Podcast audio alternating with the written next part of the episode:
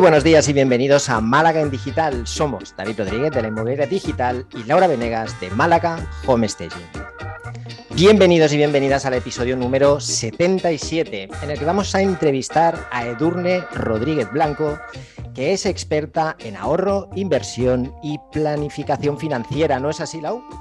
Así es, David. Edurne es la crack de las finanzas, le digo yo, porque es consultora financiera, es experta en ahorro, inversión y planificación para familias, empresas y particulares. O sea que tenemos el combo completo y la gran suerte de tenerla aquí con nosotros. Con nosotros. Así que la voy a ir presentando porque nosotros siempre hacemos ahí alguna, algunas preguntitas y entonces, bueno, obviamente le preguntamos qué estudió y resulta que no tiene nada que ver.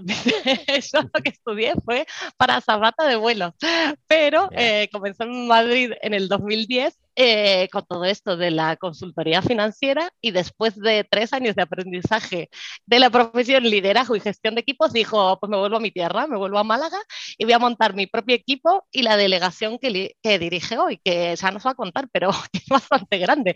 Así que podemos decir que Durne es toda una empresaria emprendedora.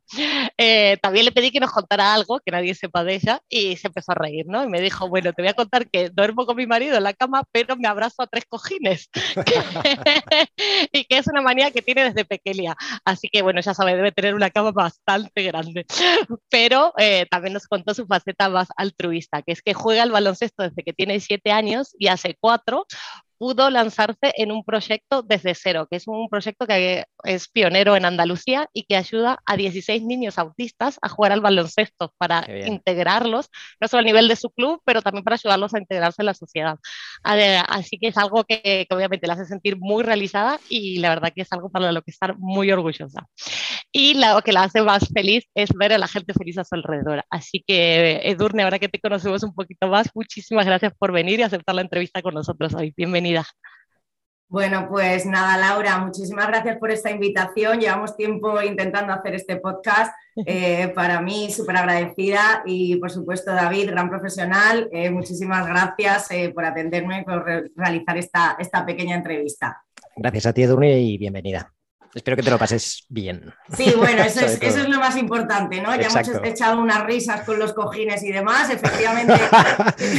hemos empezado arriba, ¿eh? Hemos, empezado, arriba, Tengo una cama grande, pero no porque duerma con tres cojines, sino porque mi marido eh, eh, mide dos metros, así que por esos dos motivos tengo que tener una cama grande. Pues así es. Y, bueno, como contarnos, Durnes es experta financiera y creemos que es súper interesante para los pequeños emprendedores, para los autónomos que estamos empezando un poco a organizar nuestro porvenir financiero, que es algo que se nos pasa, ¿no? Vivimos en el día a día, en el pago al siguiente pago y, y cómo hacemos incluso los empleados, ¿no? También de esto que se dice en, inglés de paycheck to paycheck, ¿no? De nómina a nómina y vamos sobreviviendo. ¿Qué hacemos para asegurarnos nuestro futuro sin una pensión ni una jubilación? Bueno, pues eh, todo aquel que a día de hoy eh, siga pensando que el sistema público de, las pensiones, eh, pues bueno, nos va a dar una pensión digna de aquí a 30 años, a 20 y ya a 10, ni te cuento, pues tiene un futuro realmente complicado, ¿no? El sistema público de las pensiones hoy por hoy está en déficit y si multiplicamos por 30 años, pues ya ni os cuento. Esto realmente, bueno, se debe a diversos motivos. El primero eh, pues eh, la pirámide de población, ya no tenemos tantos hijos y no somos conscientes de que los hijos son los que pagan las pensiones futuras. Por tanto, pues bueno, eh, probablemente se invierta y tengamos esa, esa complicada. En segundo lugar, el factor esperanza de vida. Ya no vivimos 10 años después de nuestra jubilación, sino que mm, podemos estar en los 85, incluso 90 años. Por tanto, como yo digo, el chicle no se puede estirar más, ¿correcto? Y luego, pues eh, bueno, eh, a las pruebas me remito, ¿no? Dos crisis muy importantes que llevamos viviendo en menos de 12 años, ¿de acuerdo? Eh, la crisis de 2009 y la crisis del COVID en 2020, pues bueno, hace que mucha gente se vaya al paro, mucha pyme y mucho autónomo se den de baja, no entra dinero a la hucha, por tanto, no sale. Así que vivimos en una situación complicada, el tiempo juega un papel fundamental en nuestras vidas y todo el que no se ponga eh, manos a la obra ya, pues eh, tendrá una, situación complicada. Yo, creo que el ejemplo muy claro es el del chicle, ¿no? Eh, me ha encantado porque al final es un ejemplo que, que creo que, explica muy bien, o podemos hablar también de la cuerda, ¿no? todo se puede estirar hasta cierto punto, pero llega un momento en el que la, la realidad pasa por encima, los números son los que son y, la caja pública, como cualquier caja privada, que yo de cajas privadas deficitarias soy experto, por eso lo digo, eh, en el momento en el que empieza eh, a salir mucho más de lo que entra, pues esto no es sostenible por, mucho que se quiera, ¿no?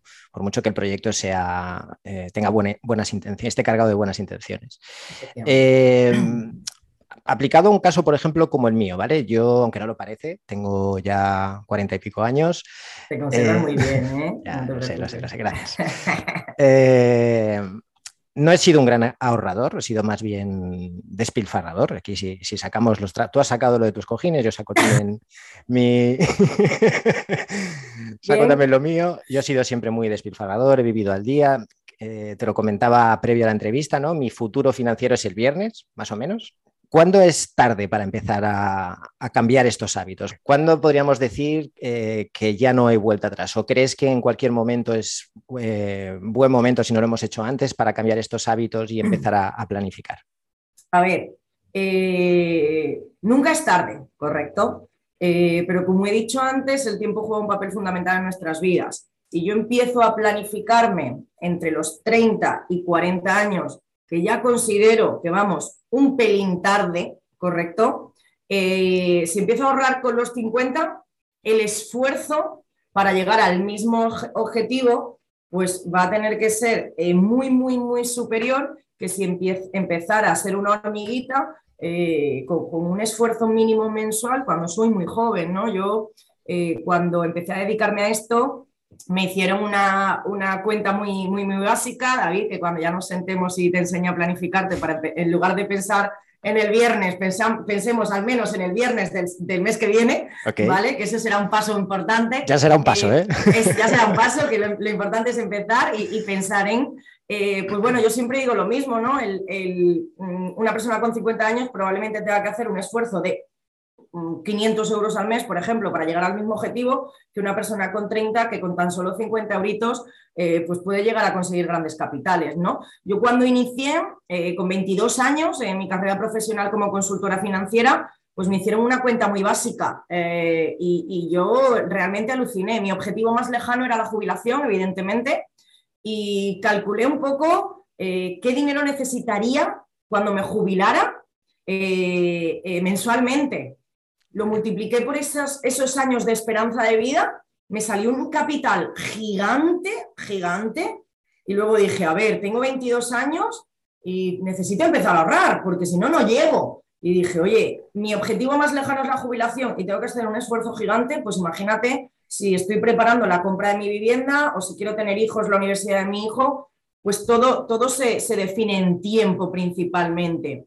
Yo siempre digo que por el precio de un café diario, soy capaz de conseguir un objetivo en mi medio plazo bastante, bastante en condiciones. Un café, un 80, 2 euros que multiplicados por los 30 días, estamos hablando de 50, 60 euros al mes, que no te das cuenta que te lo has gastado y, si en lugar de destinarlo a ese cafelito lo enviamos a nuestra palabra ahorro, no nos doy cuenta, no nos damos cuenta. Me, parece, me encanta esa frase, ¿no? De por un café al día podemos asegurarnos un futuro.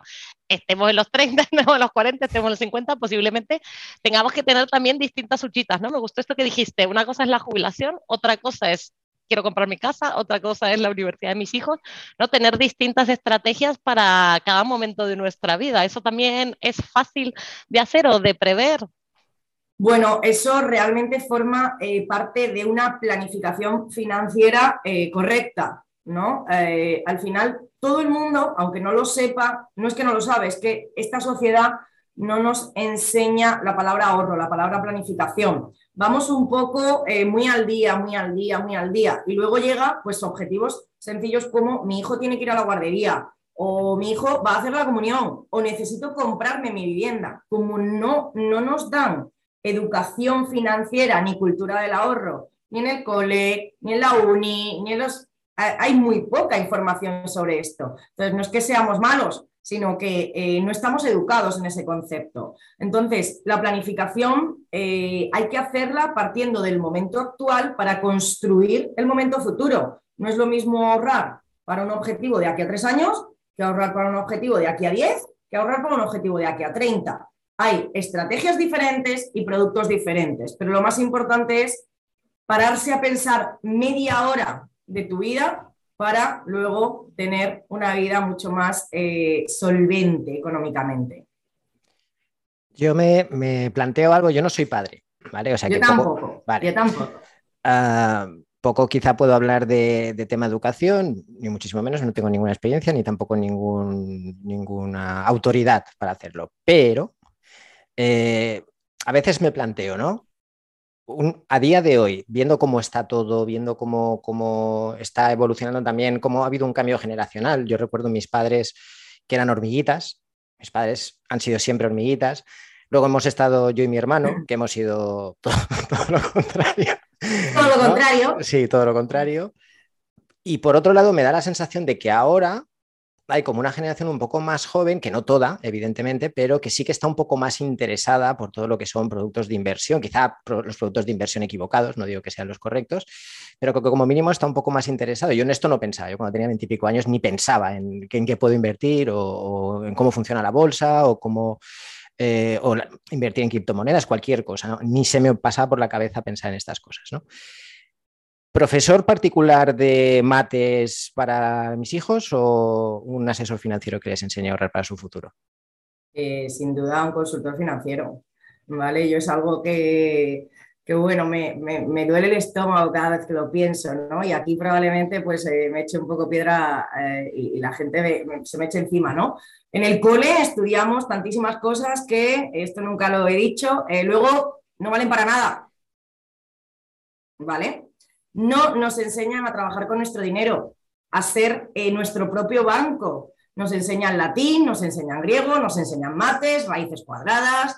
Eh, correcto, importante, hay que saberlo todo. Pero algo tan importante como es enfrentarte a la vida. Cuando yo salga de la uni y tenga que salir adelante, eso no existe. ¿Vale? Yo, eh, pues mira, lo pongo en mi caso. Yo estudié en un cole donde el bachillerato valía dinero. ¿Ok? Eh, la educación era concertada y el bachillerato pues eh, costaba X euros mensuales. Yo en aquel entonces evidentemente no entendía nada eh, y ahora pues le he puesto solución. Cuando yo tuve 15 años, tres amigas concretamente que llevaban 14 años en el cole conmigo, a mi ladito, pues se tuvieron que ir del cole porque sus papis no podían pagar ese bachillerato. ¿Vale? La pena como yo digo, para ese padre no fue mi hija se va a una educación pública que sea mejor o peor, ¿vale? La pena es separar a mis hijos eh, de eh, ese, ese, ambiente con el que llevan viviendo 14 años, ¿no? Pues con eso todo, ¿no? No somos conscientes de que la palabra ahorro es súper importante. Yo, por ejemplo, una vez al año eh, trato de dar una clase de educación financiera en algún cole para enseñar a los niños de bachillerato que cuando salgan de la uni van a tener que buscar un trabajo. Ese trabajo, ¿vale? Eh, si lo encuentran, porque a día de hoy es muy complicado, van a recibir unas nóminas. Las cuatro o cinco primeras nóminas nos las gastamos, ¿vale? Eso es obligatorio. A mí muchos clientes, muchos padres eh, me mandan a sus hijos con 21 añitos es que tienes que ahorrar, es que tienes que ahorrar. Y yo digo, no, no, no, tus cinco primeras nóminas estrellarás. Ahora, a partir de la sexta, vamos a empezar a pensar un poco en ello, ¿no? Y salimos de la uni y cuando quiero comprarme mi vivienda, entro, veo la casa de mis sueños y de repente el banco me dice, no, no, necesitas un 20%. Y ahí me frustro. ¿Vale? Cuando quiero comprarme un coche, más de lo mismo.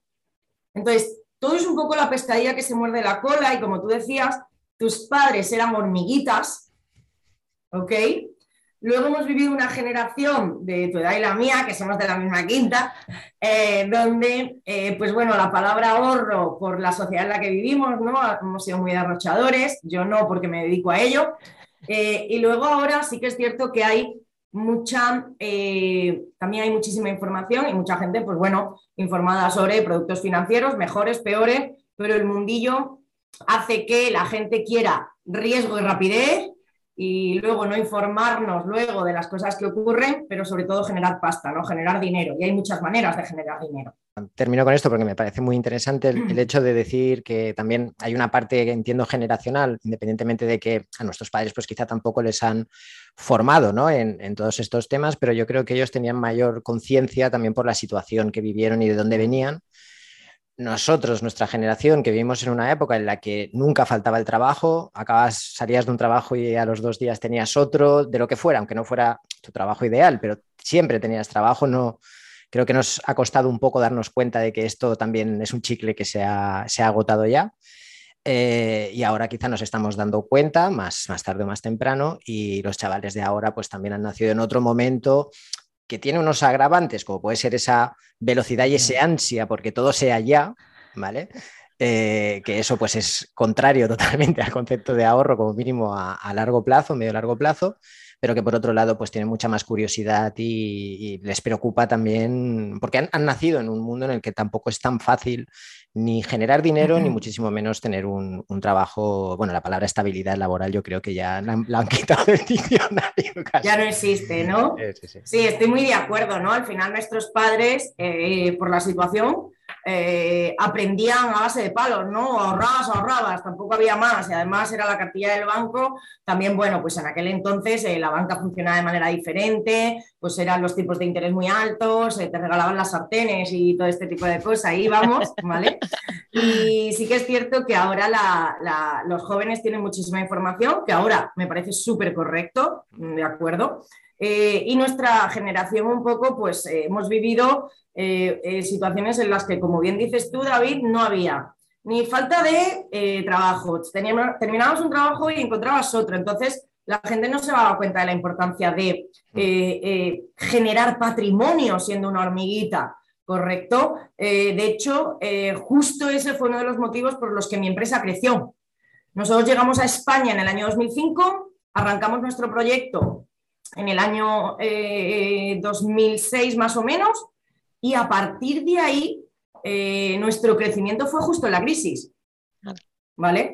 Porque veníamos de una época con mucho dinero, muchas despreocupaciones, etcétera, etcétera, y de repente explota la crisis y en España nos damos cuenta de que ya el banco no te da el 120 para eh, comprarte tu vivienda, el coche y la reforma, que encontrar un trabajo no es fácil, por tanto, el español empieza a dar cuenta de ¿Y si hubiera ahorrado? ¿Y si no me lo hubiera gastado? ¿Y si me hubiera planificado? Y ahí es cuando crece eh, mi empresa muchísimo. De hecho, justo ahí yo conozco eh, la compañía y a los dos años, tres años, perdón, me bajo a Málaga y monto eh, mis delegaciones y, y, todo el equipo de trabajo. Entonces ahí es muy importante la palabra ahorro en cada una de nuestras vidas. Qué bien.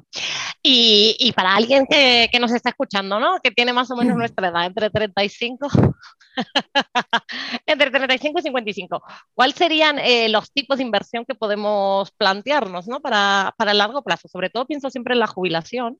Y bueno, habrá gente que como yo se quiera jubilar a los 45 y habrá gente que quiera jubilarse a, a los 70. Pero en el largo plazo, ¿qué tipo de formas de inversión nos recomiendas o tendríamos que, que revisar y que no sea esto del dinero rápido con alto riesgo, ¿no? Bien a largo plazo, bajo riesgo. Bien, eh, me gusta mucho la pregunta porque eh, entiendes ese largo plazo, ¿correcto? Hay mucha gente que no entiende eh, todavía, como mi amigo David, que el futuro no es el viernes, ¿vale? Sino que tenemos un largo plazo. Y ya el objetivo de jubilación pues será a los 45, a los 55 o a los 65, la edad que sea, ¿correcto? Repito, el, el momento y el tiempo es un factor muy importante y de cara a largo plazo, eh, sin riesgo, tenemos muchísima variedad de productos. Eh, eh, aquí sin que me escuche la banca, y soy hija de directivos de banco, ya, ya prejubilados y demás.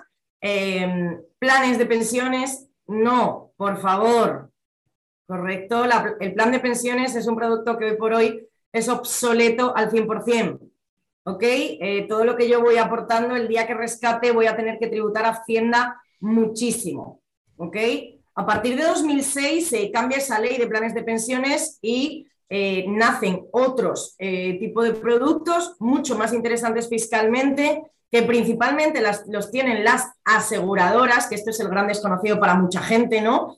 dinero banco, aseguradora seguro, no correcto, incorrecto, ¿vale? Eh, las aseguradoras tienen productos de inversión, planificación y ahorro infinitamente mejores que los bancos. ¿correcto?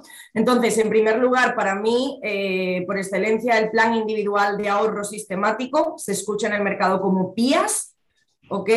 Es una manera de ahorrar periódicamente a partir, pues eso, de 50 a 100 euritos podemos buscar productos muy interesantes en el mercado que trabajan a través del interés compuesto y vamos generando esa hucha grande de, cara al día de mañana. Luego tenemos los Unit Link, que son productos que es como una cartera de fondos, porque en el mercado, bueno, pues eh, normalmente lo que hace la gente es, yo tengo un dinerito, contrato un único fondo de inversión, no es riesgo, correcto, mucha gente, un fondo de inversión es riesgo, no, para que un fondo de inversión caiga por completo han tenido que caer todas las empresas en el mismo momento, ¿vale? Pero yo soy partidaria de un unit link que es una cartera de fondos, una diversificación, por tanto, mis 100 euritos o mis 20.000 euritos están diversificados a través de un único producto en diferentes fondos de inversión.